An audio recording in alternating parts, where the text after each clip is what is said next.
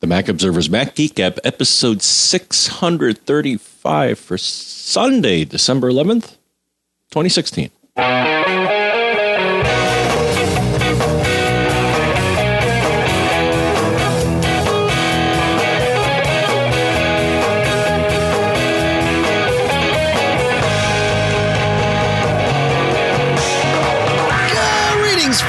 And welcome to the Mac Observer's Mac Geek Gab, the show where you send in your questions, your tips, your cool stuff found. We answer all that, we share all that. Kind of like car talk for Apple Geeks, for those of you that know what that means. The goal is for us to each, myself included, John included, for each of us to learn at least four new things each and every time we get together. That's right. Yeah, it, 2016 will be known as the year where we bumped that number from three to four and have stayed there. It's a good thing. Sponsors for this episode include Drobo, drobostore.com slash, actually no slash, you just go to drobostore.com where coupon code MGG20 saves you 20% on uh, most of the stuff that you'll find there. We'll talk more about the specifics of that in a moment. Uh, at Smile, smilesoftware.com slash geek, where you can give the gift of Smile. And we'll give some examples of that uh, a little bit later, as well as Harry's at harrys.com, where coupon code MGG saves you five bucks off of some of the best and least expensive razors that I've ever experienced. I'll talk more about that too in a moment. Right now, here in Durham, New Hampshire, I'm Dave Hamilton. And here in Fairfield, Connecticut, John F. Braun. How you doing today, Mr. John F. Braun? Glad I'm inside and not outside. It's cold in New England today. It was 18 the last time I checked. Uh, 18 Fahrenheit for those of you um, that well, For the I rest mean- of the world. yeah, yeah, everywhere else but here. That's right. So, you know, yeah, yeah. Probably about 50% of our audience is not here in the USA. I, I think. I don't know. It's uh, I haven't haven't looked recently, but that wouldn't surprise me. It's somewhere US is somewhere between like 50 and top end maybe 70%. But now there's a there's a sizable not non-US contingent to our audience. So. Yeah, yeah, 18 Fahrenheit is not um it's not good. It's it's cold. I'm, I'm not gonna I'm not gonna lie. It's cold in the studio today, even though I have the the Nest set to come on early enough to get it warmed up. I, I think it it it usually by midwinter it it has calibrated itself so that it knows what to do, but um but no, not yet. It doesn't. So That's the problem with the machines, man. Yeah. Sometimes they just don't get it right. that is true. Uh, As I've just found. yes, We'll talk about it later. That's right. Yeah. So we've got a lot to go through today. We've got some tips. Uh, we've got a follow up. We're going to go through st- some of the follow up questions that you folks have sent in about the the router show that we did as promised, and uh, and we've got some questions. So let's start with with those, shall we, John? And we'll go to Larry first here. Larry writes. Uh, I finally upgraded my MacBook Pro 13 mid 2012 to Sierra this week, and all is reasonably well. The one thing that isn't uh, is a quirky new feature in the mail contextual menu. In the good old days, i.e., last week, I used to be able to control click on a sent message and use the move to command to place that sent mail in a mailbox of my choosing. Then, if I had more sent mails to go to the same mailbox, the contextual menu would say something like move to X again. In Sierra, that's been replaced by the grayed outwards move to predicted mailbox when it doesn't have a mailbox to suggest. When it does have a suggested mailbox, it couldn't be more wrong. Who knows what's triggering those suggestions? I don't, he says, but they aren't even close. So, is there a plugin, helper app, or workaround to restore the move to X again feature? Or perhaps is there a way to make the predicted mailbox algorithm smarter? Uh, so, my answer uh, on this one isn't necessarily going to be helpful, but it might. My advice is to use Mail Act-On uh, at smallcubed.com. Though that is, it's awesome to be perfectly honest. What Mail Act-On does is it allows you to set keystrokes that trigger rules. And those rules can be anything you want. Think about the rules that you have when things come into the inbox and what you can do with them.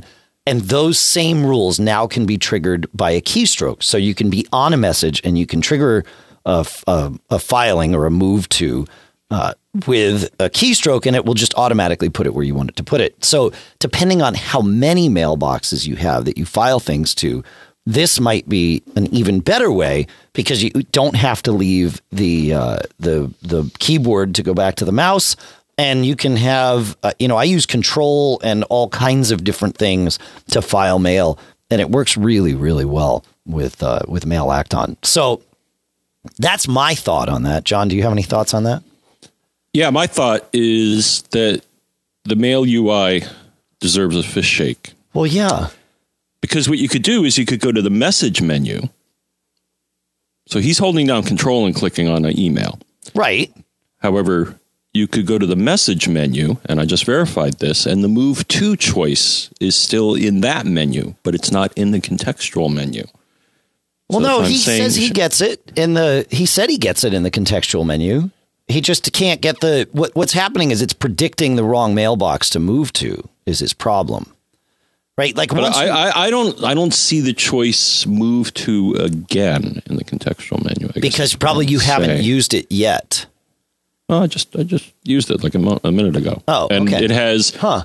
move to, copy to, archive, and grayed out, move to predicted mailbox. But there is no. there is no what I'm saying is that yeah. what I'm saying is the message menu contains the choice that should be in that other menu because I, I seem to recall bo- it being in both places, and I think that's his point is that it's not anymore. It's like what and what's this other? No, no, no, no, no, no. His point is that move to the last mailbox you used is now replaced by move to predicted mailbox, and it's not predicting correctly. He says it's being too Hmm. Right. smart. Yeah, I, I, I really think that the um, that the Mail Act-On is the way to go. It, it's really quite nice because you, then you don't have to worry about predictions. You just assign keystrokes to the mailboxes that you want to use, and it's good stuff. I don't know. That's that's my Mm-hmm. Yeah. feeling on it. because I keep seeing these inconsistencies where it's like, oh, well, if you click on this menu here, then you get this choice, but if you click in another menu, you get a different choice, and it's like, why don't I get the same choices? Why don't I get the same choices? Yeah, exactly. Because I'm seeing that happening even here. Is that it's Yeah. maybe it's always been that way, and I just got dealt with it. You just dealt you just dealt with it another way. Yeah, and that's kind of I guess that's the advice we're giving is is deal with it a different way. Mo- move on from uh, from that. Yeah. Yeah, you know, um, I I was going to save this for uh, the kind of the tip section of the show. I am not a huge fan of third-party email clients, largely because uh, mail works for me be, because it's extensible like this, right? And I've been burned by third party email clients in the past because it's really hard to compete with uh, a, built in piece of software, right? Mail is built into OS 10, it's built into iOS. Uh, and so it, it's difficult for a third party to to effectively compete. And usually their offerings uh, don't compete recently uh, I think is how we we say their the name of the company, came out with Spark email. Now it's free, so that might also make you scratch your head about oh how long is this going to last, Dave? And you know what? Dave doesn't know the answer to that. But what Dave does know is that Spark on both iOS and on the Mac is an amazingly full featured version 1.0 email client. Uh, I am truly blown away with how well this works. It's got multiple signatures, like the, the what we use SigPro for, the, the plugin called SigPro, John. It's got that built in so that you can assign signatures to different email addresses, even if those addresses are aliases. Um, it syncs its settings across iCloud so you can run Spark on both your Mac and iOS. And it just, you know, you've got all the same settings and the same stuff everywhere you want. It really, it, it- they've done an, uh, an amazing job. It's obviously built by people that have had to deal with very busy and and crazy inboxes and uh, and they're doing a good job with it. They're also doing some kind of interesting things in their smart mailbox uh, functionality where it's trying to surface intelligently surface things that are like sent to you versus newsletters versus like receipts. And it's it's actually it's pretty cool. I I- like I said, I you rarely hear me talk about third party email clients on the show because they just don't tip the scales enough to make me even think about moving to them. and and there are a couple things, nitpicky things for me personally about Spark that have kept me from moving to it uh, full time. But it's like really close uh, for a 1.0. It blows me away. So I just wanted to I wanted to throw that out there. Um, it is it is impressive. So so there you go. That's my uh, that's my pitch, John. I don't know. It's worth checking out. It's free, right? You know, so uh, mostly harmless, other than your time, which which is a which is arguably worth more than than most money. So. Moving on to Joe. Uh, did you did you have something about about that, John? Well, I'm wondering if Joe? I still had it on my machine. Um, What's that? They do have on iOS. I should look at Outlook again. I think you have to pay for it if you want it on on uh, the desktop. But if you want it on iOS, I, st- I don't know if they stopped that. But no, last no, I looked, it was very iOS. close. Yeah, yeah. And I think it's free. And yeah, that's one I should it's free revisit. on iOS. That's right. Okay. Yeah, no, that's all. That's all yeah. I got. Okay. Cool. All right. Moving back to our questions here, and uh, and going to Joe, which I think I can find here somewhere. What did I do here? There it is. Sorry.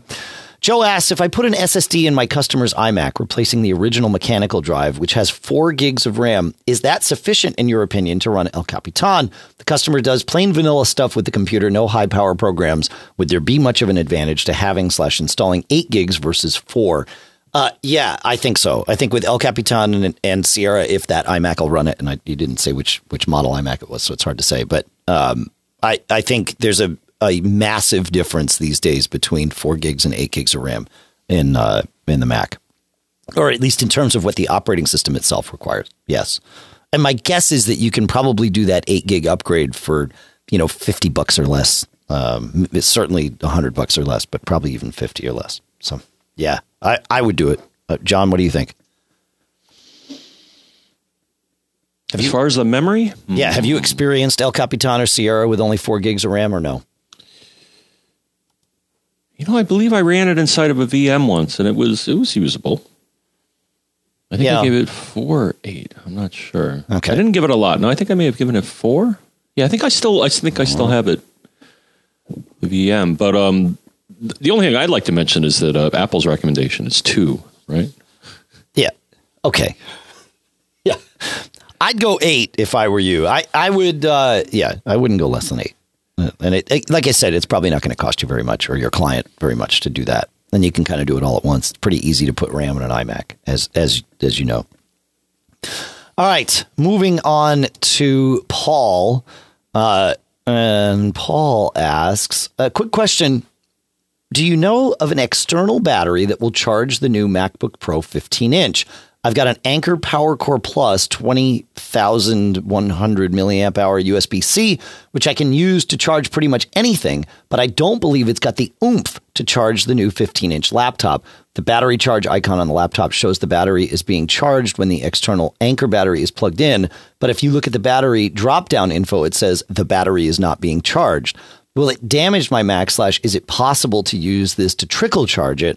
I seem to remember John saying it's okay to use a battery with more wattage than the Mac can handle, but not good if you were to use one that doesn't have enough power.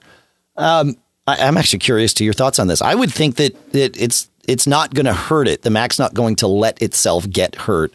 Uh, my guess is it's probably not enough to power and charge the thing simultaneously, which is why you're getting that message that you are. But if you were to, uh, it'll probably stave off a, uh, you know, it'll it'll it'll it'll drain your battery, the internal battery, uh, less quickly with that external plugged in. I believe, based on what I've seen with other things, but I haven't tested it with the new MacBooks Pro. How about you, John? Hmm. Charging the MacBook because we're talking about a USB C, right? MacBook yeah, now. and that's yeah. Unfortunately, I don't have a, a lot of hands on. I do know there was a lot of chaos in the past about you know being very careful about selecting your USB C cables. All right. Well, I no, I I mean I know with the with the MacBook, which was USB C, uh, we you, you definitely can use. In fact, that very battery can be used to to charge the thing. So I think you're going to be fine doing that with the uh, MacBooks Pro as well. But you might run into this thing where it doesn't have enough juice. Kind of like uh, when you're trying to charge an iPad with a you know a, a, right, a one right. amp charger. It, it can't charge it and power it simultaneously, so you'll get the little not charging uh, indicator in the in the upper right. I think that's what you're seeing here, and it and the fact that you're seeing that in the battery drop down tells me that the Mac is being intelligent about it. So I think you're doing all right, Paul. Actually, one thing I think you could look at to to get a bit more information here. I do believe that if you go to the system report or system information, and you look in the power section, I think it gives you some information about the capabilities of whatever it's talking to. Yeah, I look at it here, you know, charge remaining, but it also shows, you know, the voltage, the current, you know, so some other things there. So you may want to take a peek there when you're when you're um, trying this, just to see what information you can get out of the um, mm. of the device, because it usually gives you pretty detailed, uh, you know, things as far as current and voltage and and things like that. Yep.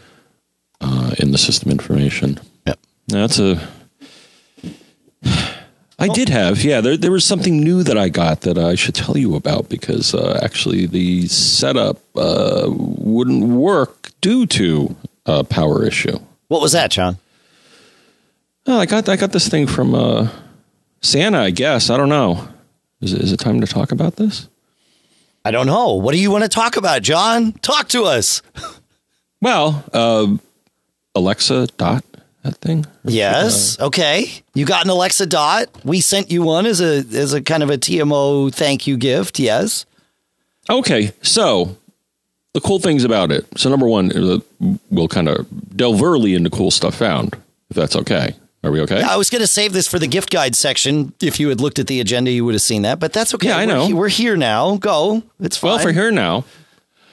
Um, so when I received it initially, I'm trying to recall. I do believe it has a little power brick mm-hmm. that goes to a USB cable. That's correct. To power it, and I'm like, oh well, I don't, I don't really need that. Why don't I just plug it into some other USB? And the device, the lights started to come on, started to do something, and then all of a sudden, uh. so you and I'm like, so you tried using it without the included power brick? Is that right? Yeah, and whatever I plugged it into, I think it was that power strip I have, which I think it has one amp or something like that. I think what happened is that it's you know it had enough oomph to get it going part of the way. Yeah. But then all the lights went out, and I'm like, oh, that, that doesn't look right. That's not. So it says yeah. it says I'm supposed to see a blue ring eventually when it's it's ready to deal with me. Yes, that's right. Yeah. And and I, I, I said it's totally due to my initially not using a, a power source with enough current to make right. the device happy, that, or that, power. That would make thing. sense. Yeah, yeah, yeah. Times current equals power, right? Yeah, yeah, yeah. Yeah, th- well, those power you're talking about that weird power strip you have in uh, in your like TV room slash the guest room that I sleep in. Is that right?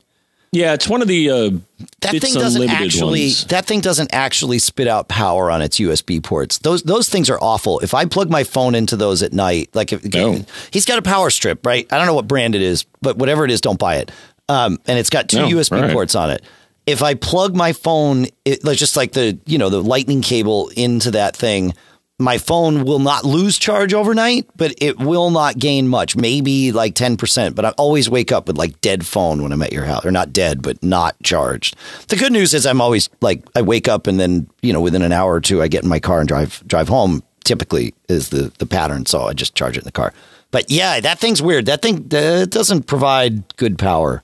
Yeah, yeah, yeah, yeah. Yes, very interesting.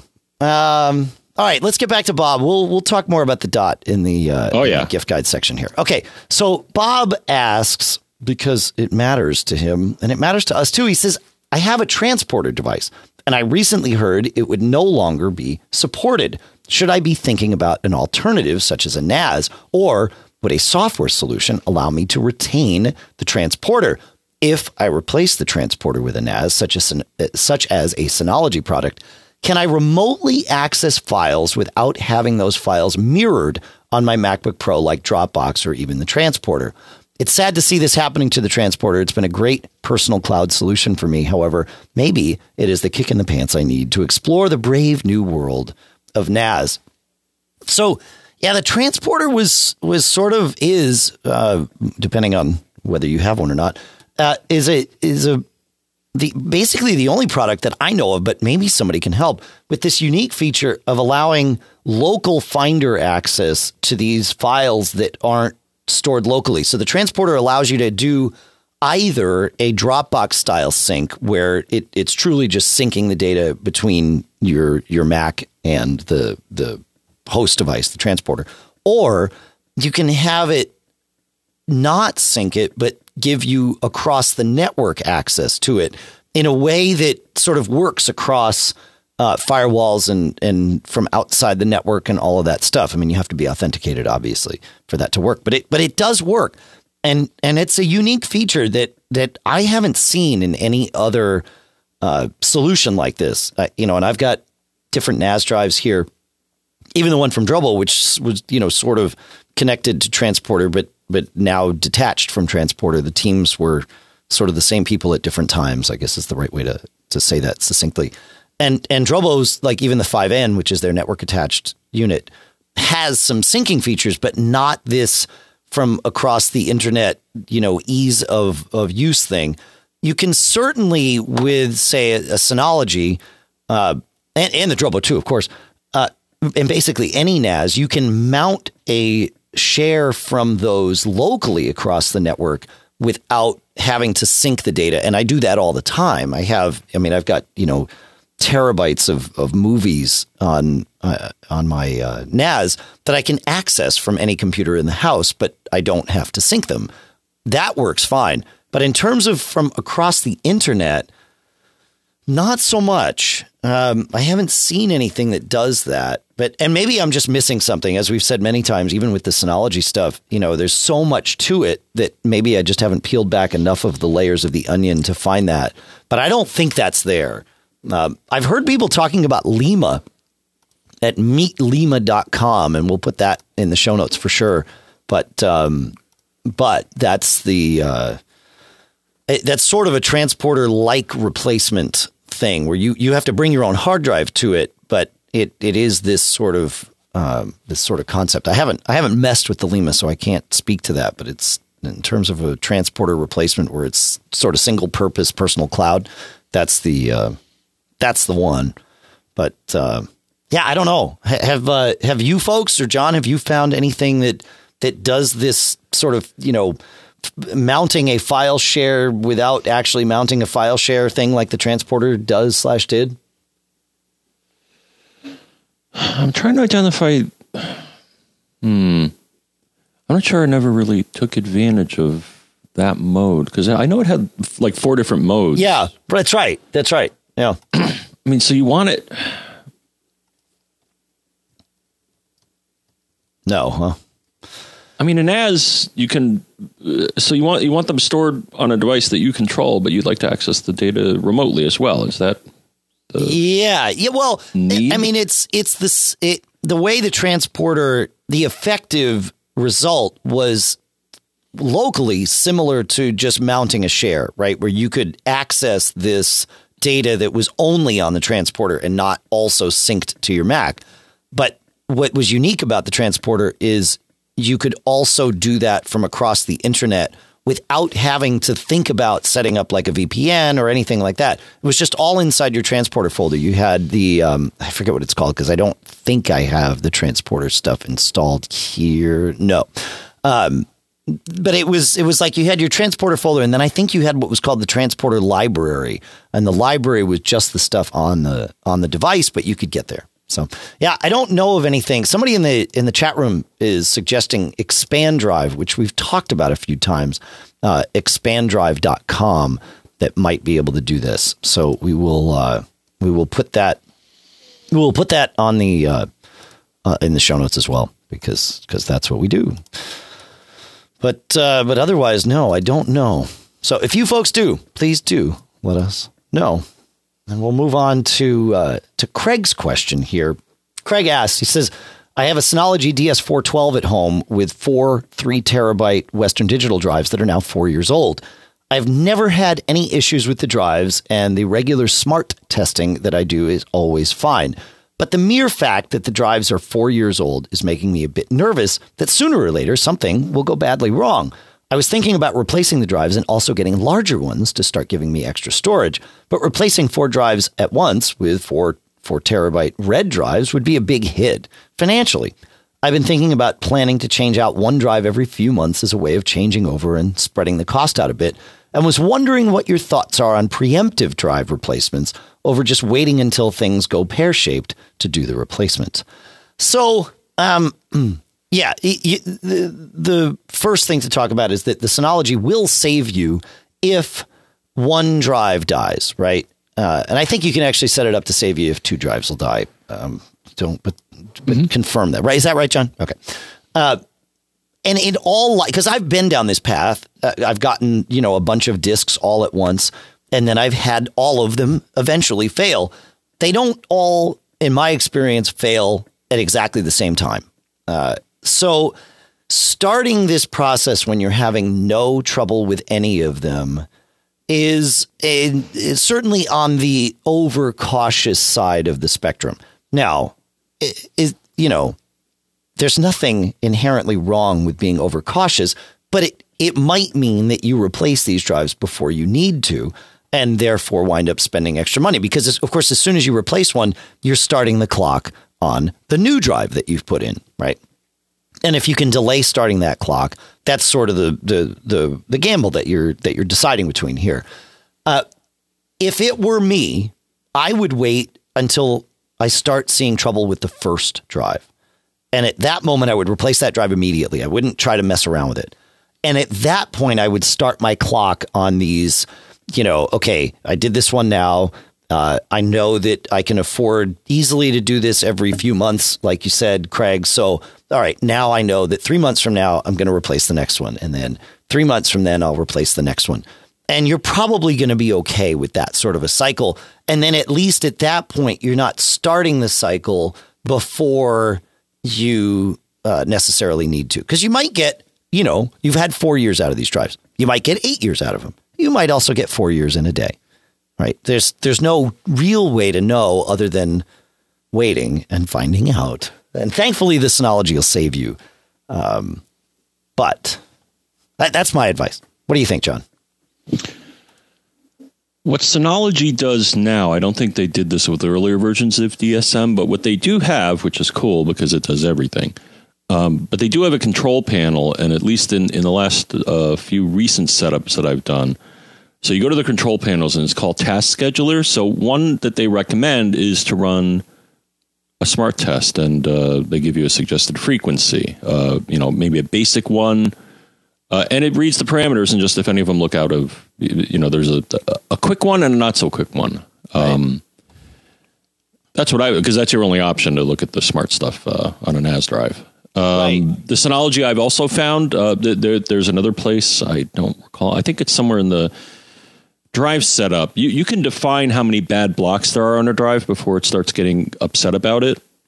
And I think, and, and, from what I saw in a recent setup that I did, the number was pretty high. It was like 50 or something, which, you know, I mean, there's yeah. a gazillion blocks. So, you know, maybe 50 is a good threshold is that, you know, you, you, cause sectors will fail and get remapped and you won't know that it happened. Right. Right. Um, it's when one takes a big hit and they can't figure out what to do with it, then you, you hear about it. And I think by default it does that. I remember it said, "Whoa, drive one said IO error." Man, it's like okay, and and I exchanged it. But the thing is, that happened so long ago. So I, w- I would, I would I would not recommend proactive replacement. I have OneDrive, Dave. I still have a one terabyte Hitachi from my old G5. Dude, the drive must be 10 years old. It's yep. fine. Yeah. It's in the Drobo, and the Drobo, uh, you know, the Drobo's a bit more aggressive about uh, marking say, drives bad. The Dro- if if the Drobo thinks it's good, it's good. The, the, yeah, the Drobo is aggressive about that. Not necessarily in a bad way. Uh, they, you know, the, it, you're relying. The assumption is you're relying on that unit to protect your data. So when it sees anything, it's going to say, "Nope, you got to replace this, man." Yeah. Yeah. All right. Cool. Uh, okay let's go to. We've got a couple questions about people migrating from the dark side. So let's let's dig in there. Yeah, but I think it's it's all good. I think we can we can do this. John asks, not you, listener John asks. I'm about to switch back to the Mac from nine months of torture in Windows 10. My main concern in switching back is how do I get my iTunes library and media files in uh, on over to the Mac as well as my iPhone. I remember having to reset my iPhone the last time I switched computers. Is there a way of avoiding this? I have an iPhone 6s Plus and a current MacBook Air. So uh, the migration of your data should go pretty smoothly if you follow Apple's instructions, and they actually have a knowledge base article on this, which is helpful. Uh, just copy the entire iTunes folder from the Windows machine to your Mac, replacing the kind of default iTunes folder that would that would be on your Mac with a fresh install of of OS X or even an existing one. Um, then you then go and sync your phone to this. It will ask to to kind of jump to this one, but I believe you're going to be able to do it without having to reset your phone. Uh, I, I think it's going to see the library and sort of match things up, and and then you should be okay. But but the trick really is to just copy that iTunes folder over. Migration Assistant uh, would do it too if you want to go through that, but I really feel like there's no reason to to go through that if if the iTunes folder is the only thing that you're interested in bringing over. So that's my advice. John, what do you think? I'm with you. Okay. This is a, a one of the things that's amazingly straightforward and simple, yeah. and it does the exact right thing, yeah. and then just just drag the whole folder over. That's the when I've migrated my iTunes. Um, yeah, that's what I've done. Yeah, yeah. It's you're right. It's it's one of the nicest things to do because you you literally just drag it over and that's it, and then there's nothing nothing left to talk about. Yeah. Good. And the other thing I do is that I still think they maintain this is that you know you get to a certain point in that folder, and the, what I've done also is drag that entire folder over to my Synology, and make it a DLNA source for other devices in the house. And yeah. it just kind of figures it out. It's like, oh, well, that's the artist because they organize it in a fashion that makes sense. And well, it's also reading the ID3 tags from the from the Probably. individual files. Yeah. Yeah. Yeah. Yeah. Yeah. Yeah. That's not a bad tip. Is uh, you certainly can set it up where you store your iTunes library remotely you know, on a on a network drive of, of some sort, like a Synology or any kind of network drive, and that can work uh, as long as the drive is mounted. And we've talked about auto mounting of network drives in Sierra not being an auto thing anymore. But uh, even better, I think, is to have a local iTunes library, and then I use Carbon Copy Cloner, and I only have it do it once a week because I I don't change my iTunes library that often, but uh, I sync my or clone my iTunes library from my uh, Mac to a folder on my DiskStation, and then I let my everything kind of point at that folder. Audio station, DLNA, my Sonos can see it there. Everything is just sort of available and, and ready to go. So. Uh, I should do that. Though I don't update my music very frequently. Right. It's mostly old stuff that I've I've ripped or acquired. Yeah, exactly. Yeah, so that's why I set it to once a week, and that that way I just don't have to think about it. But even once a month would probably be enough in a in sort of the general sense of things. So cool. All right, uh, that's that one. Hopefully that goes easily for you, John. And then listener Dave has a question where he says, "I've been going through a transformation and have been using a Microsoft Surface Pro 4, which I love, and recently dumped my iPhone." For a sweet new Google Pixel. My issues, as I and I expected to deal with this, are email and calendar slash contacts. I'm attempting to use Outlook on my Pixel, as well as trying to use it on my MacBook Pro in lieu of Mail app, assuming that it might be a little simpler to sync contacts, calendars, and emails. First, I've been searching high and low for a solid way to import and sync contacts and calendars and haven't found much that I can get to work yet. My wife and I share a couple of Apple calendars, and she's still all Mac OS and iOS. I'd like to try and stick with Outlook, but still have Apple calendars to talk to it. Possible. Is that possible? He says. And also, this just started happening. I've noticed a few emails will show up in my inbox in both Outlook and Mail app. I just forget about them for a little while. Then I go back and look, and they're gone. After some digging, I found them in my iCloud junk folder. I think it may be happening with my Gmail account as well. I drag them to my inbox, and in a few minutes, it happens again on its own. I also see a ton of non junk emails from a year to four years ago that have been filtered into iCloud junk. I don't get it. I just closed Outlook on the Mac, and it seems like the emails were jumping over to junk are staying put. Uh, I'll open it up again in a few minutes and see if the problem recreates itself. I knew I'd have some issues switching from iCloud to Android, but this is just weird. It's obviously some kind of junk filtering that happens with Outlook that isn't happening with Mail.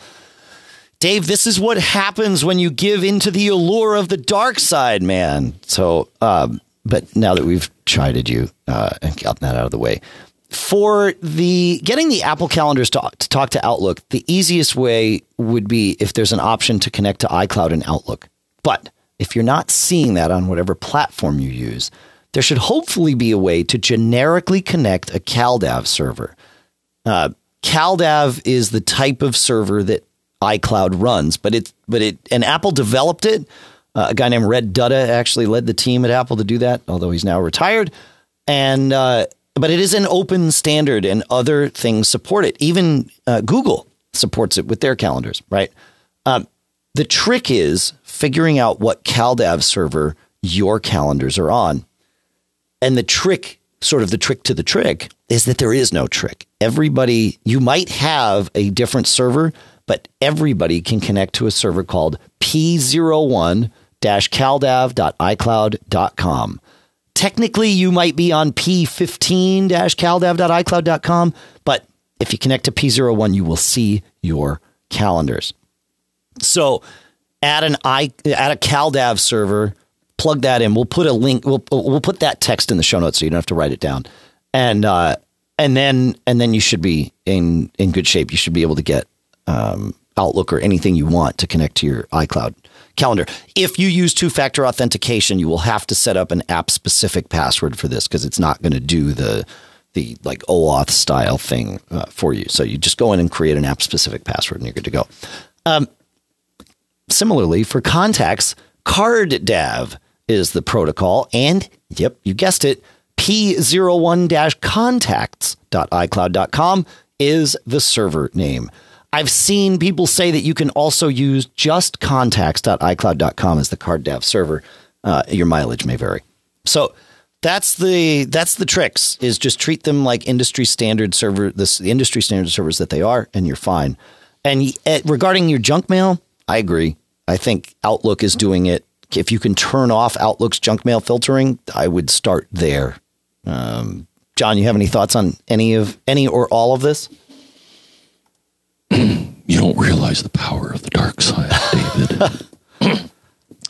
I know a few thoughts on this. So one, uh, yeah, you're to. Cr- there's always a standard that you know these things going to be based on. Probably the best place to find it if you go to, um, you know, system preferences, internet account you're going to see on the right a list of different services. Well, if you scroll that list down, so it starts off with ones they want to promote, like uh, iCloud and Exchange right. and Google and all that.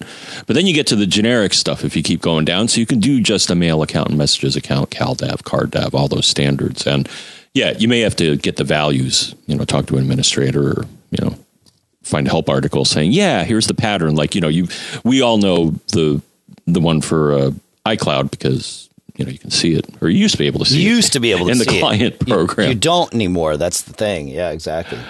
Yep. Another thing I want to suggest when you start uh, looking to migrate, uh, sharing all your data, there's almost always in all of the the programs for the whatever platform you're on, there should be some sort of export option.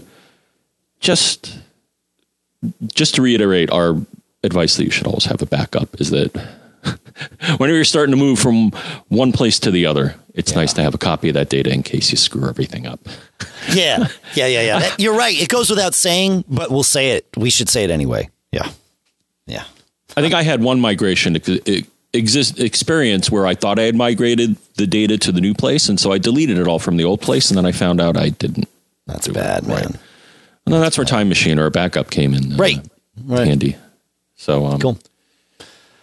All right. Uh, one last question, and then uh, then we'll kind of change gears a little bit, and uh, this might tease a little bit of what we're going to talk about with the with the router stuff. Uh, Patrick asks. He said, I bought a Netgear AC 1900 router slash cable modem to replace what I had previously. The AC 1900 is a 24 by 8 uh, cable modem, meaning it has 24 downstream channels capable of being bonded and 8 upstream. Uh, I'm already getting speeds of 125 megabits per second down and 26 for my megabit 26 megabits per second up on my wired MacBook Pro.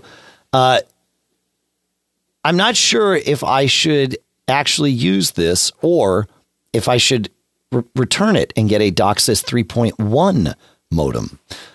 So, and we get questions from you folks about DOCSIS 3.1 quite a bit right now because they're out there. And DOCSIS 3.1 is so DOCSIS is the standard by which cable modems talk to cable providers. And DOCSIS 3 added the ability to bond lots of channels together in a great way that that that opened up the speeds that we could get in our homes. And Comcast right now in my experience at least here will bond 20 channels down and 3 up uh, if you have it uh, depending on on what your service is but uh, but it tends to work uh, very well DOCSIS 3.0 and we all either have or should have DOCSIS 3.0 modems because otherwise you're probably not getting the speeds that you deserve uh, or that you pay for. However, DOCSIS 3.1 changes things dramatically. It it uses a different signaling method uh, so that it it can send more data over those same channels. Uh, I think it's a different QAM signaling, a different QAM if you want to dig into that. But um, it requires a, a change on the head end and DOCSIS 3.1 is not compatible with DOCSIS 3.0, but all DOCSIS 3.1 modems will, uh, at least the ones that we know about, will fall back to DOCSIS 3.0 if your head end does not support DOCSIS 3.1. There are very few places in the US right now, uh, and I think worldwide, that all, that currently support DOCSIS 3.1. Comcast, I know, is doing some tests and it allows you to get up to gigabit or or more speeds out of your internet connection over over cable lines. But these DOCSIS 3.1 modems are super expensive and really hard to get right now. Most of the time, people are getting them from Comcast, at least here in the U.S. when uh, when they are you know testing this this gigabit service. I think, given the cost delta between DOCSIS 3.1 and 3.0 modems right now, it would actually be cheaper to buy a new DOCSIS 3.0 modem today and then maybe a year from now when it's time for you to get DOCSIS 3.1, but probably even that is too soon. It probably will be a year and a half, maybe even two years. Uh, buy a new DOCSIS 3.1 modem then. I think buying those two modems in that time uh, frame would be cheaper than buying a DOCSIS 3.1 modem today. So, my advice stick with the 3.0. Did I get there fast enough, John? If I heard you correctly, the 3.1 won't work is not backwards compatible with no, 3.0. No, no. It, 3 3.1 the standard is not backwards compatible with 3.0, but the 3.0 modems or the 3.1 modems all are and will be backwards oh. compatible. Okay. So he could So you buy, could plug a 3.1 in, but you may only get 3.0 performance. performance. That's right. Yeah. Okay. So your cable provider has to be ready for it. Correct. But but there's nothing there's nothing inherently wrong with being ready for them to be ready, except that I think you're going to spend way too much today to do that without getting any benefit out of it. Mm-hmm. Yeah, that's my thoughts. Yeah. While you're at it, upgrade your internal network to 10 gig. Right. We were talking about that. Um, yeah, you want to upgrade your uh, your internal network to 10 gig, John? Do you to, you have some some 10 gig stuff or no? No. No. Why not? I've seen a few of them. Yeah. Uh, nobody's given me one yet. Well, I've seen a couple of NAS. Uh, where did I see one show I went to? QNAP has one. Okay. I think had uh, 10 gig ports. I think multiple 10 gig ports because some people need that sort of thing. Yeah. Yeah, yeah, yeah. Of course. Yeah, of course. You got an array with tens or maybe 100 drives. Yep. they make some huge. I'm with you. All right. How about if uh, how about if we talk about our sponsors and then we'll go into some of our tips and and take this this show the rest of the way. How's that sound? Okay. All right. This week I am happy to bring back Harry's at harrys.com where coupon code MGG gets you five bucks off at checkout. Harry's makes some of the best razors I've ever used in my life. And now everyone in my family agrees because we're all using them. They're addictive because not only are they so good, you get this shave that is so close. The razors last for us a really long time, uh, really easy to use, and so inexpensive. It's one of those things where the price and the product just don't match. To be perfectly honest, you get this amazing razor, literally the best razors I or anyone in my family have used in our lives. And you're paying like two bucks a blade. But it gets even better than that because this holiday, Harry's has ready to gift shave sets at all different price points, starting at just 15 bucks. They all come with a razor handle of your choice shaving cream, replacement blades, and a travel cover. And that travel cover is actually pretty awesome. And their Winston set includes an engravable chrome handle if you want to add like a personal touch. And as I said, we've partnered with Harry's here. Five bucks off when you use coupon code MGG at checkout. That means that these gift sets start for you at just 10 bucks. So you got to check this out. Visit harrys.com, use coupon code MGG at checkout, save five bucks off the best razors I've ever used, and I think they're going to be the best razors you or whomever you gift them to ever uses too. Our thanks to Harry's for sponsoring this episode. Our second sponsor for today is Drobo at drobostore.com where you can use coupon code MGG20 for 20% or more off of some of the coolest products that I've ever seen. Okay, so here's what Drobo does they make a family of safe, expandable, simple to use storage arrays. And we don't say RAID when we talk about Drobo because they use what they call Beyond RAID. They make it super easy. If you have a bunch of drives, you just put them in. You don't have to worry about them all being the same size. When you want to replace one, either because it goes bad and Drobo protects you when a drive goes bad, you can set it to either protect you against one or two drives. Either way, when a drive goes bad, you take it out, you put a different one in if the different one is larger than the one that uh, that it replaced, which it probably would be down the road, you're going to have a larger drive to put in there. It'll take advantage of as much of that extra storage space as it possibly can right away. You don't have to wait until all your drives are larger like you would in a normal RAID array. And then you'd have to like re go through everything. You don't have to think about any of that. Drobo just does it for you. Very cool stuff. They've got direct attached, they've got network attached units.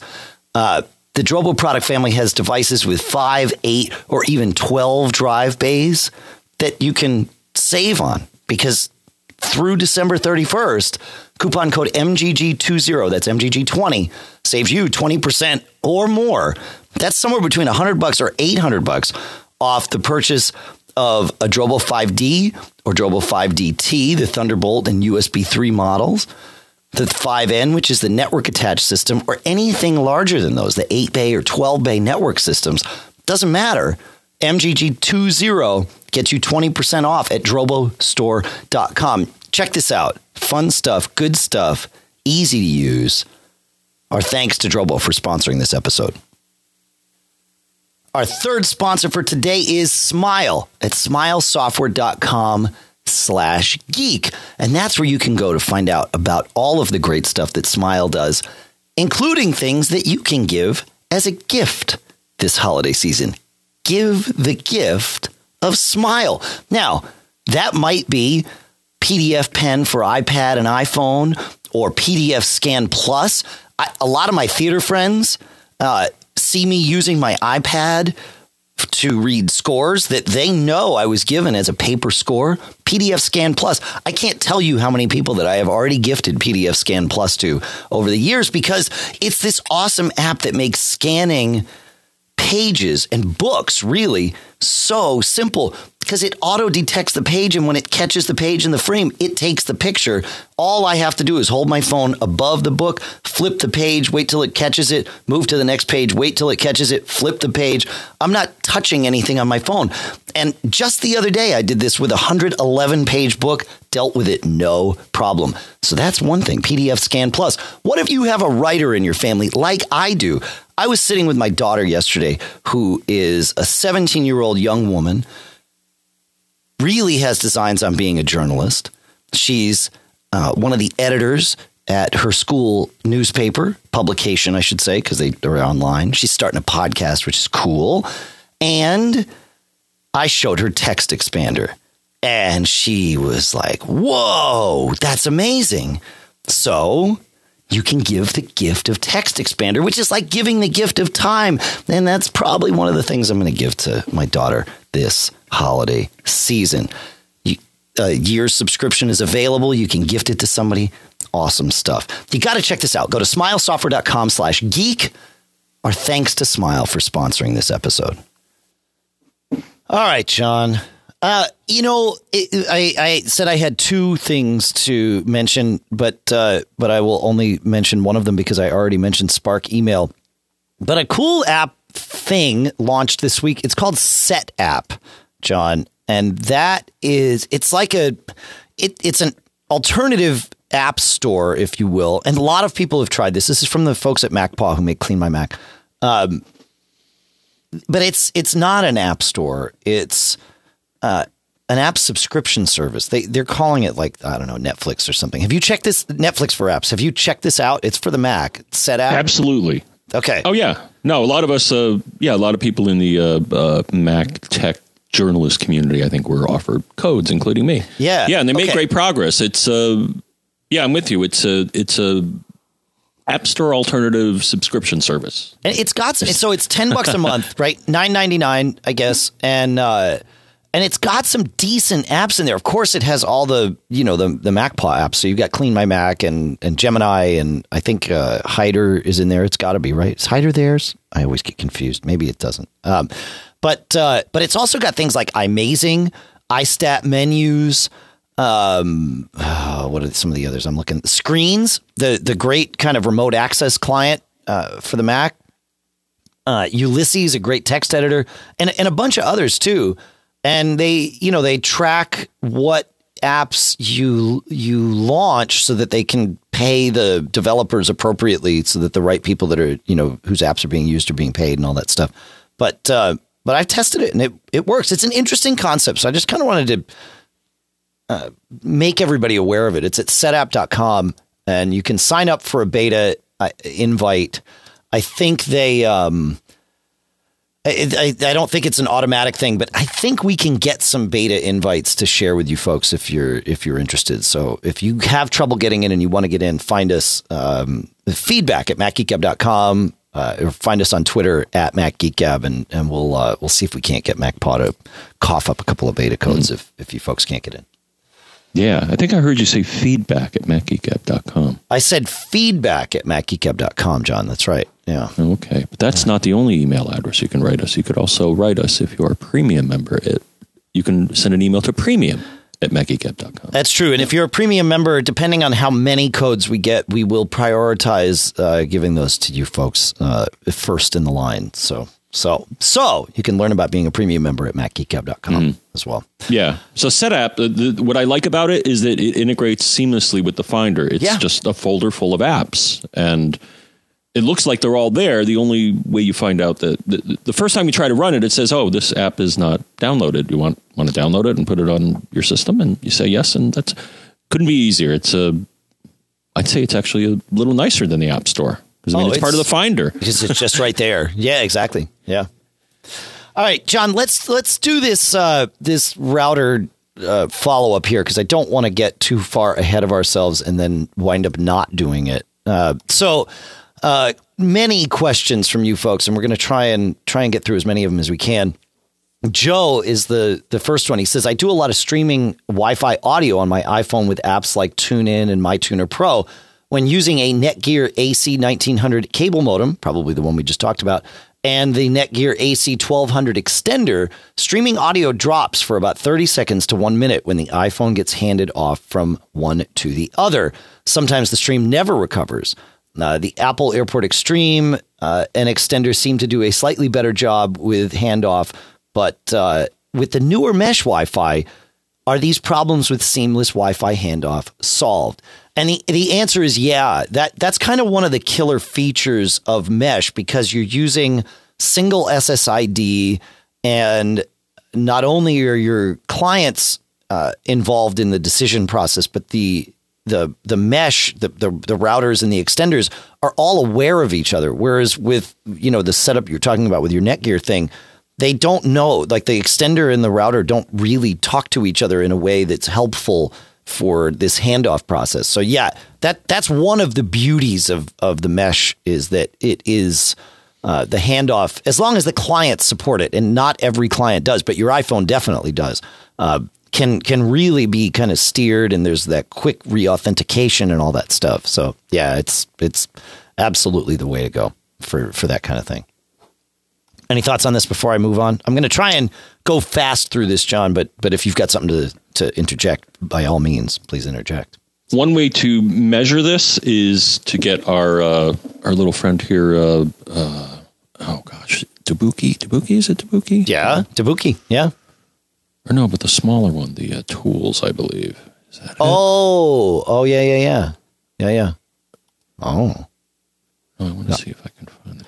Or, yeah, right. Tabuki Tools. All right, so Tabuki Tools, it has one purpose in life. It tells you when you're switching from one Wi-Fi to another. And I've actually been using this, so I, I had a bit of a disaster, but now I'm currently up and running with the Eero, and uh, and it is inter and, and, you can use this. It'll show you. It'll basically say, yeah, you you just got switched from one to the other. Ah. So um, I found that a very useful tool for determining how smart something is, and uh, huh.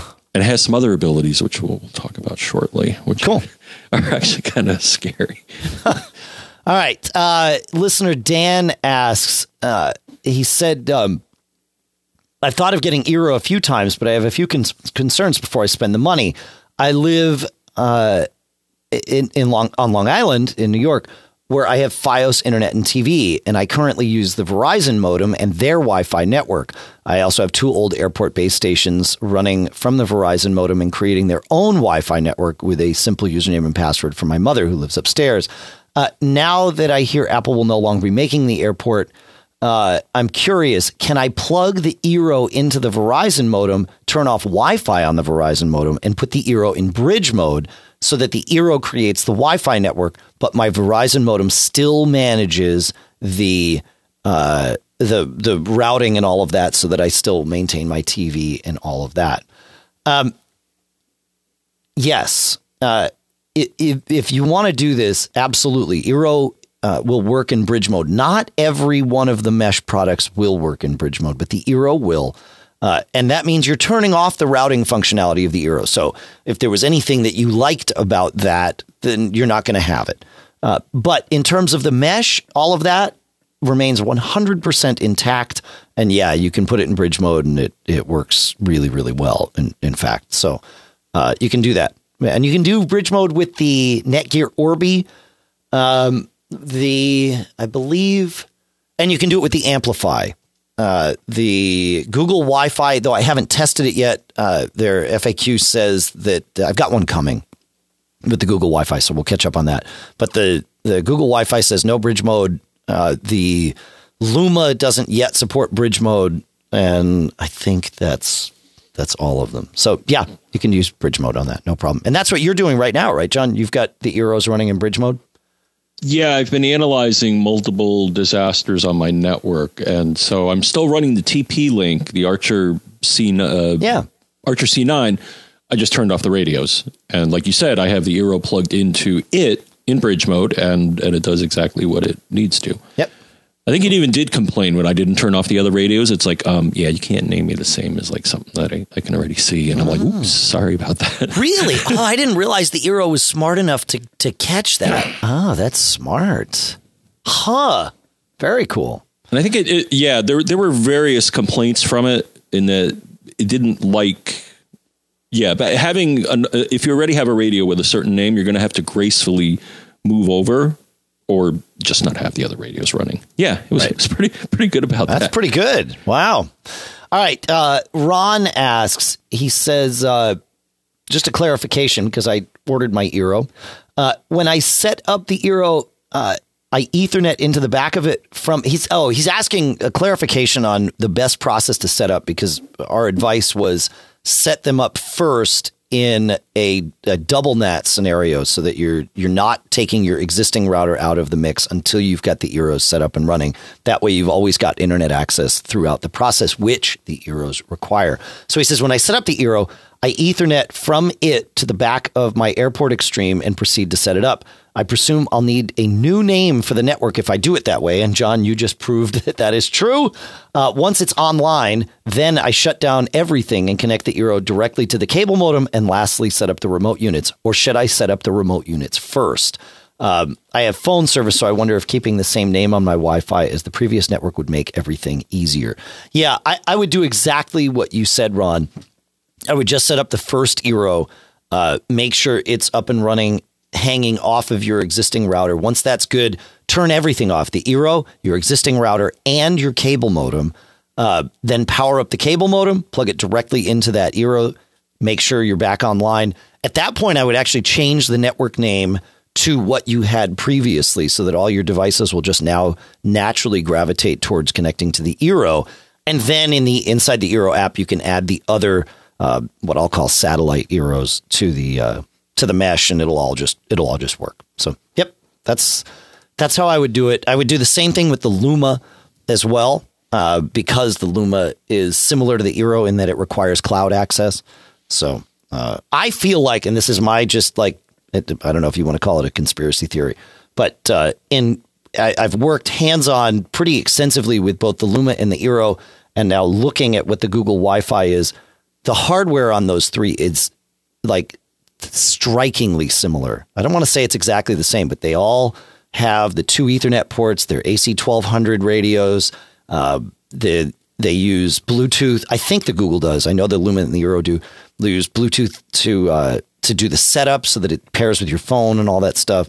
And uh, so I feel like the hardware is all being made um, in the same place. But that's just a that's just a guess. Not that it's bad; it all works fine hardware wise. So I don't have a problem with it. Just you know. I, I almost feel guilty in that I, I, could satisfy a lot of my curiosity about what's in the Eero by cracking one open. Now, number one, it doesn't look very. It, there's no straightforward way to actually crack it open. Right. and number two, I feel kind of bad because, you know, I mean, they sent me a review unit and I, I don't want to destroy it, right. but I do. Yeah. Yeah. Yeah. Well, e- email them and ask them for a uh, for a, a teardown spec, and maybe they'll they'll send that to you in lieu of of you cracking it open. you know, I'm, I, am sure somebody's already torn it apart. I, that's true. You might be able to find iFixit. Yeah, exactly. Yeah. All right. Uh, listener Joe asks. Uh, he says, uh, "I bought a Synology router to replace my Apple router. Um, and and by the way, it looks like Synology's got a new router coming. There's been some reports on the net mm. with uh, yeah, so using similar software to the the RT 1900 AC, but I think they I think it's a 2600 radio. So uh, yeah, Synology, it's good to see Synology not just having a one off in the router business. They they are a perfect company to make standalone routers. I think. Um, so if you only need, you know, if your place is small enough that just one is going to do it, like I said last week, I really like, or two weeks ago, I really like the Synology. Uh, I have bought a Synology router to replace my Apple router. My subnet will change from 10.x to 192.x. What steps should I take to clear out the 10.x numbers before I hook up the new router? Um, honestly, as long as you haven't uh, manually set IP addresses on any device, my advice would be just I would set up the Synology router first, get that on on your network, and then just go around and reboot everything. And um, especially if you've kept the Wi-Fi name and password the same, they're all just going to join. And coming back up from a reboot, they should just uh, see it and and and connect and get the new address, and you should be fine. But John, I think you you would also advise powering uh, repowering any of your network switches too, right? Yeah, I had something weird happen, which my initial setup the experience, and, and I'll take it back now. Uh, I thought it was due to the Eero doing something oh, yeah. too clever. But it actually turned out I eventually uh, uh, isolated the problem to some weirdness with with my uh, supposedly smart switch here. And that yeah, if, if you want to clear out, I mean, most devices, duh, you pull the power and, and it forgets most things, or at least temporary things, and it should because you, you don't want you know IP addresses from another subnet floating around in your equipment because then everything falls apart. Gets well, weird. it, Yeah. it shouldn't it shouldn't be a problem, but sometimes it is. Because if it uh even even sometimes like with the Eero setup, it'd be like, oh, I'm going to be smart and put myself on a one nine, and I'm like, no, no, no, no, no, you don't want to do that. Don't. Yeah, that's right. It did it. It did it. It created a separate a private uh, subnet on my existing subnet with a different class, and I'm like, uh oh, that's I don't want that. I said, no, no, you, you're going to bridge. yeah. But um, yeah, that's good. but yeah, Right. apparently my having that happen uh, confused my switch to the state where it was not even switching. I don't know what was going on, man. like every device that was wired to it could not could see the internet, but they couldn't see each other. Wow. And I eventually isolated the problem. I'm like, you know what? Let me take a device that's plugged into the switch and plug it into my TP-Link instead. Yeah. And all of a sudden, all the shared things, all my file servers and everything appeared like instantly. And I'm like, okay, the problem's the switch. So I went to the switch and said, let's pretend you just came out of the box, do a factory reset, and then everything came back to normal. and then and then it was fine. Yeah. Yeah. Yeah. Yeah. Not surprising. Yeah. Yeah. yeah, I'm I'm questioning what what did I miss about why you you have to change it. Uh, he, he may have just decided he wanted to go with the default on the on the new one. Yeah. Yeah. Yeah, I'm still right. a one seven two type of guy, I know. Yeah. And we love you for that, John. and it's not a bad thing. Everybody stop saying that. Uh, sure.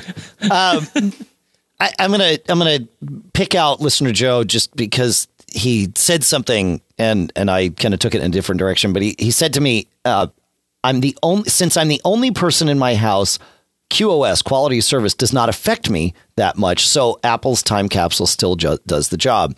And I, in, in Joe and I have had this conversation, so I don't want to uh, really single out Joe, but but he identified something that I've heard many people say, and it's simply not true. Um, th- there, there's there's this myth that QoS really only matters when you have multiple people in the house, and I would even argue that QoS matters even if you don't have multiple devices on your network. And here's why when and what we're talking about is QoS on the the WAN port, so on the internet side of your connection, something to make sure that you are not maxing out either the downstream or even more importantly the upstream of your internet connection. Uh, because especially if you use a cable modem, what happens is the cable modem gets a profile from the uh, from the head end from your ISP that tells it how what the maximum downstream and maximum upstream speed is if you hit either one of those, especially on the upstream, uh, what happens is you start sending data at the cable modem and it says, all right, you've hit whatever it is. Let's say it's 10 megabits per second. So you've hit 10 megabits. It has to put up a hard wall. It's not doing any traffic shaping or anything at that point. It just says, nope, uh, we will stop you. So that packet that just got here needs to go all the way to the back of the line and uh, and sometimes it'll even drop the packet, but more often than not, it just really sends it to the back of the line, and then it comes back in, and it just does. It's this brick wall uh, sort of limiter that happens, and it's fine because it limits you to the speed that you are paying for, at least that the profile says. The problem is that packet now that had to jump to the back of the line gets slowed down quite a bit. And that can make things seem really slow, even though you've got all this speed technically available to you. So, the idea behind QoS is that you've got something before the cable modem limiting that traffic, but instead of using this brick wall limiter, it's limiting it to just shy of where the cable modem would stop you because you never want to hit the cable modem's wall. So, you set it to limit you to just shy of that. And now, instead of doing it with a brick wall, it can do it in a, a friendlier, more intelligent way, saying, all right, let's prioritize this packet, let's deprioritize that one, but let's deliver this nice little package to the cable modem that never hits the brick wall. And then you don't get this weird latency slowdown when you're just trying to say, not just check your email, but stream Netflix or do anything like that. You need to be able to get data in and out very efficiently. Even if you just have one device having QoS can save you because here's the thing. Let's say you get home, right? And you uh, your phone joins your Wi-Fi network and because this is the way it's set up, PhotoStream or iCloud Photo Library now starts barfing all your pictures up to iCloud because you're finally on Wi Fi. So you went out, you took a bunch of pictures, you get home, it's now barfing them all up. It's going to soak up your upstream. And that can slow down that very same device from being able to quickly browse the web because you can't even send a request out quickly to the website to get it to send you something back. So QoS really, really does matter. And now that we've all got kind of enough speed on our, or most of us have enough speed on our downstream and upstream, you really want to uh, to do some of that packet shaping so that or traffic shaping I should say so that it's it's doing a nice thing and that's that's what that's the the benefit of QoS. So there's my there's my spiel on that. I know I went a little long on that one, but you know, wanted to make sure we got it out there. Good. I agree with you. Like we saw, the extenders try to solve the problem best they can, but they don't always. Based on our experience, there just wasn't wasn't enough pipe to get what we wanted done done. Well, that's that's actually internal QoS, right, on your network. That's not that's that's a whole different thing. That's mm. but but yeah, it it matters. Yeah, yeah. All right. Um, another similar thing uh, that I can find here, if I can find it. Um, listener, he, I believe he calls himself Palm, says a quick note. Uh, you are quite right that the Internet of Things is a security problem. So my solution is a pfSense as a router uh, using an ALIX board with three NICs. Port one is the WAN, port two is the LAN, and port three is for my Internet of Things. The way it's set up, the Internet of Things port only has access to the internet and each other. No DNS, no DHCP. You have to set them up manually on that network. On the regular LAN port, where all of my trusted devices are my iPhone, my iPad, my laptop I can open ports so that I can access things on the Internet of Things network, not the other way around. And this is a very interesting setup, uh, kind of a geeky network setup. And I've heard of people, again, wanting to segment off their Internet of Things devices. Um, the problem is most of your Internet of Things devices, you're going to want to access from your computers, right? You want things like your printers, your Synology or your Drobo NAS devices, uh, any HomeKit stuff.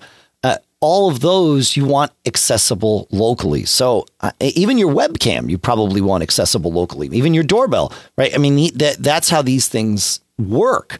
You, you um, some of a lot of them are cloud managed, uh, but not all of them. And sometimes even the cloud managed stuff you want to be able to talk to locally.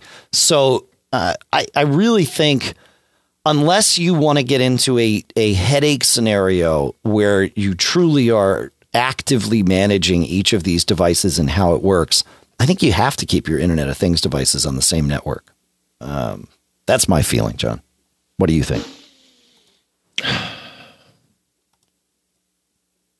Pretty much, yeah. They, yeah. they they need to do what they have to. I mean, it, you know, I was starting to look at. I mean, there, there is a, a, concept of a DMZ, which is kind of this protected part of the network that protects the inside and the outside from each other. Um, I, I, don't know if it'd be worth the time to try to architect something like that. To well, no, a DMZ is the unprotected part, right? I mean, that's where you tell your router any traffic that comes in that's not meant for anyone specifically, go direct it to this other computer.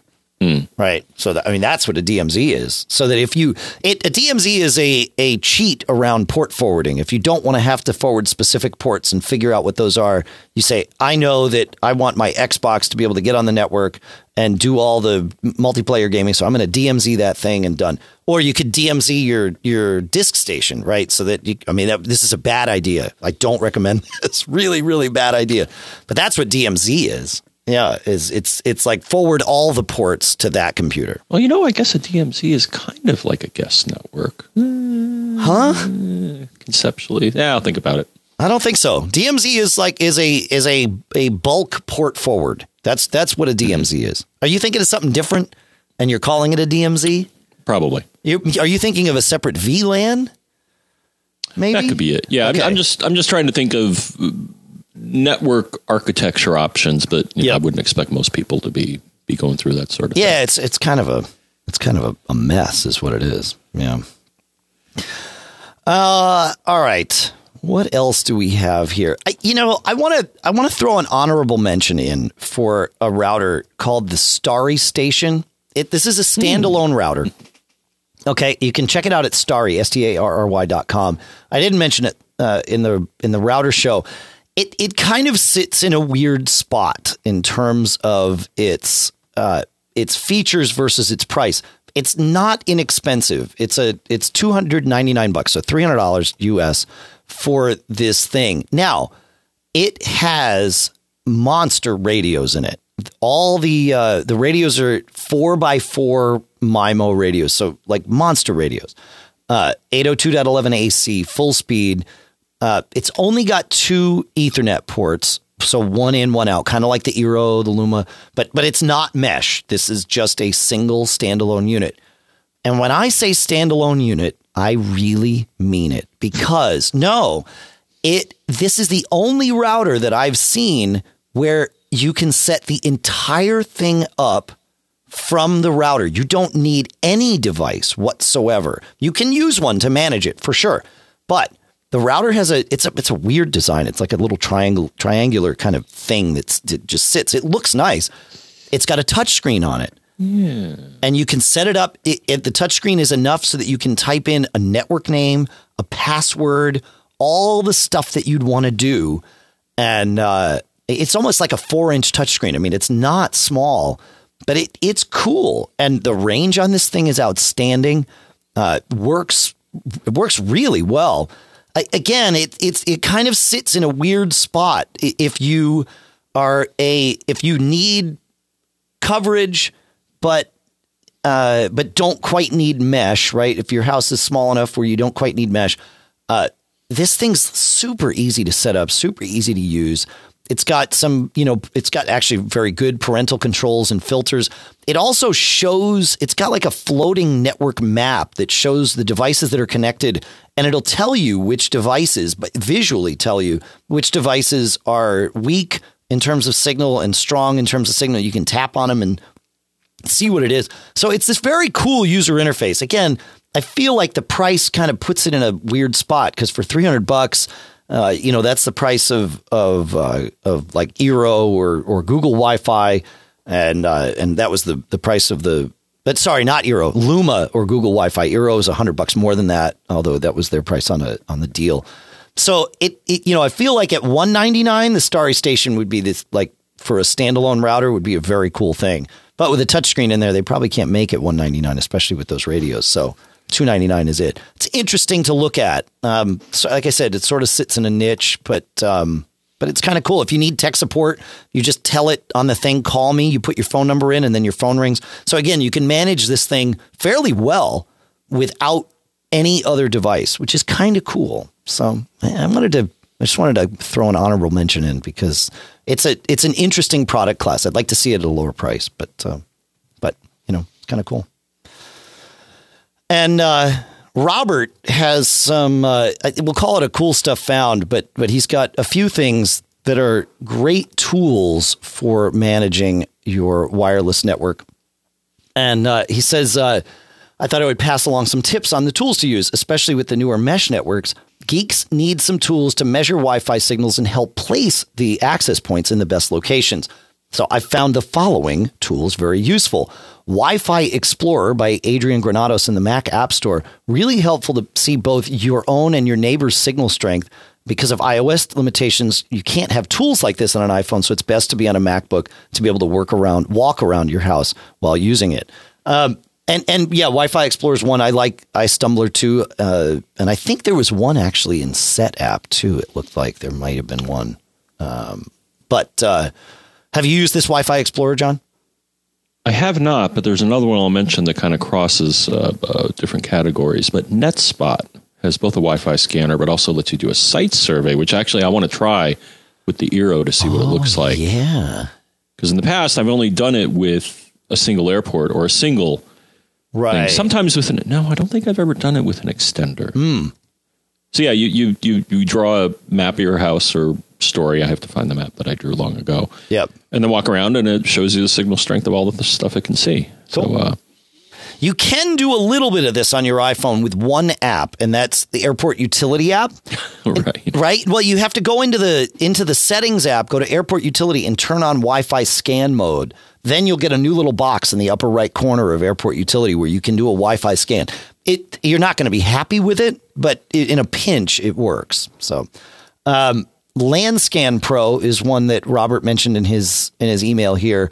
Uh, is a, a mapping utility uh, as well. So that's another one to throw out there. And John, he also likes Fing, which I know you like too, so that you can scan the oh yeah the not the the not the radios, but the devices on your local network. Then that does work for your iPhone and is uh, more portable. So good stuff.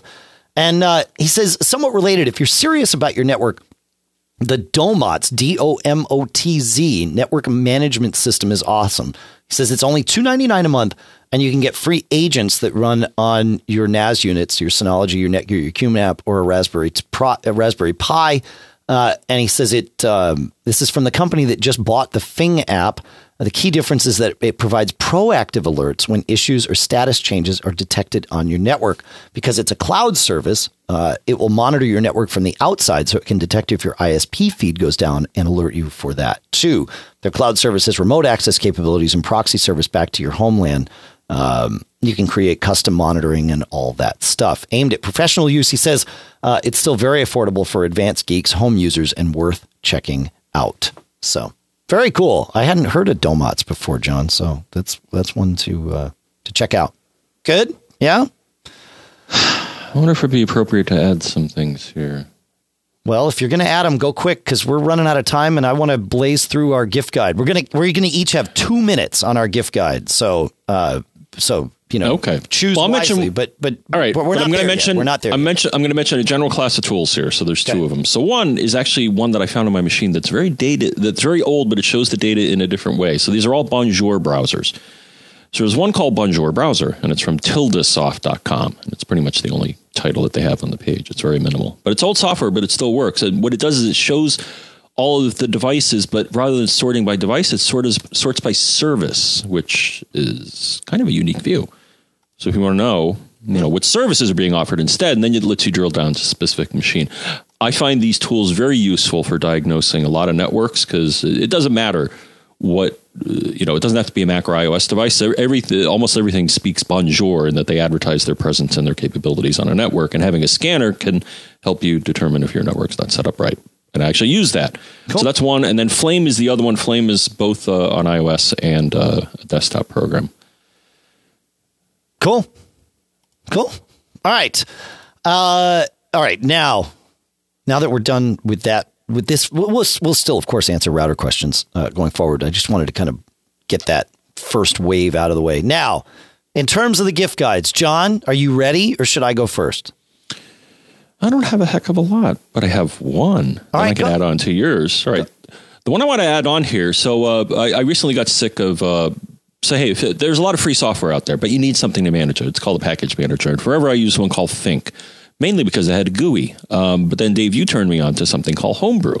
Thing is, I wasn't too crazy about it because you have to do everything from the command line, like a caveman. well, the thing is, there is a uh, GUI for it now. It's in beta, but it works fine as far as I can tell. Uh, and it's called, I don't know why. I don't know the significance here. Uh, Cakebrew, I believe, is where you want to go to learn about this. Yes, welcome to Cakebrew. It's basically a GUI that interacts with Homebrew, and so I'm sold. All right.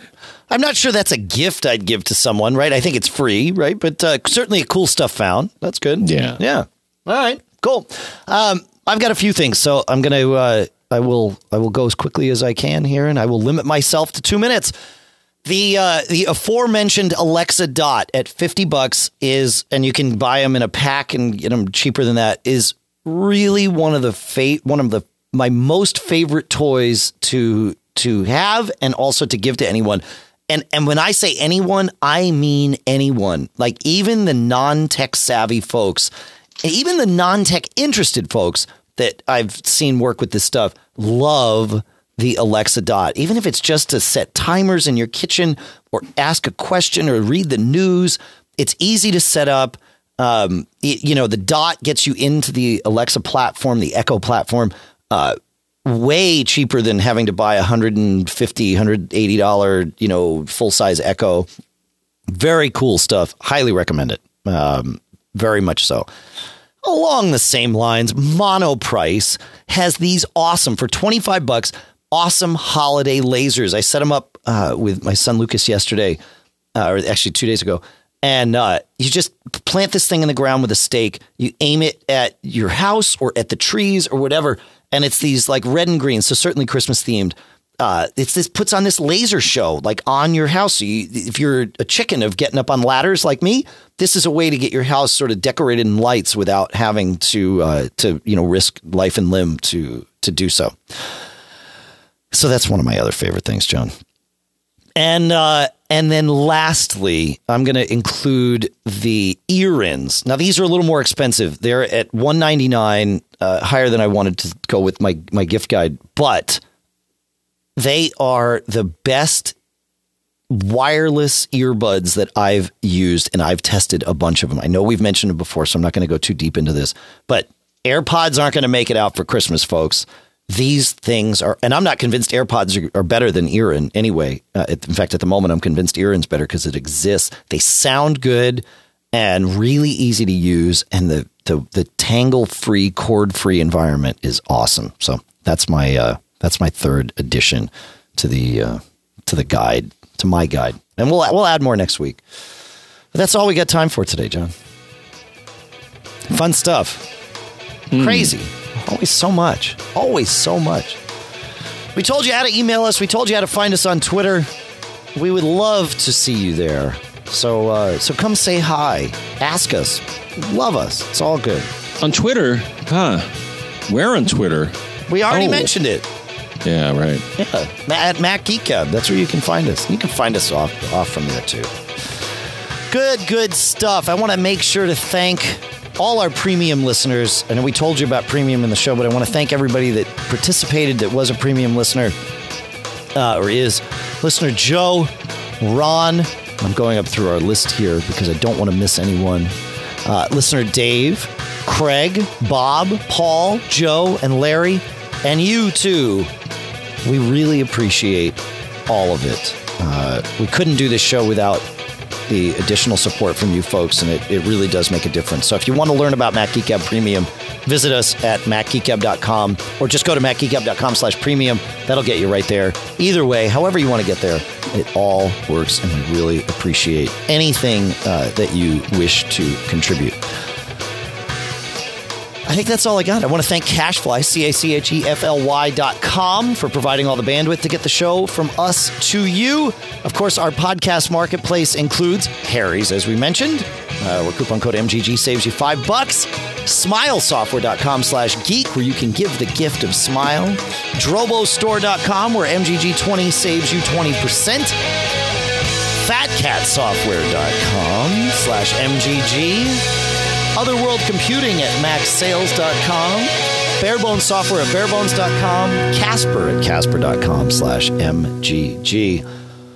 Have a great week. Send us all the stuff you can think of. We'll include your gift guide stuff in the next episode. Have a fun time, but not so much fun that you have any trouble because we want to make sure that you don't get caught made up.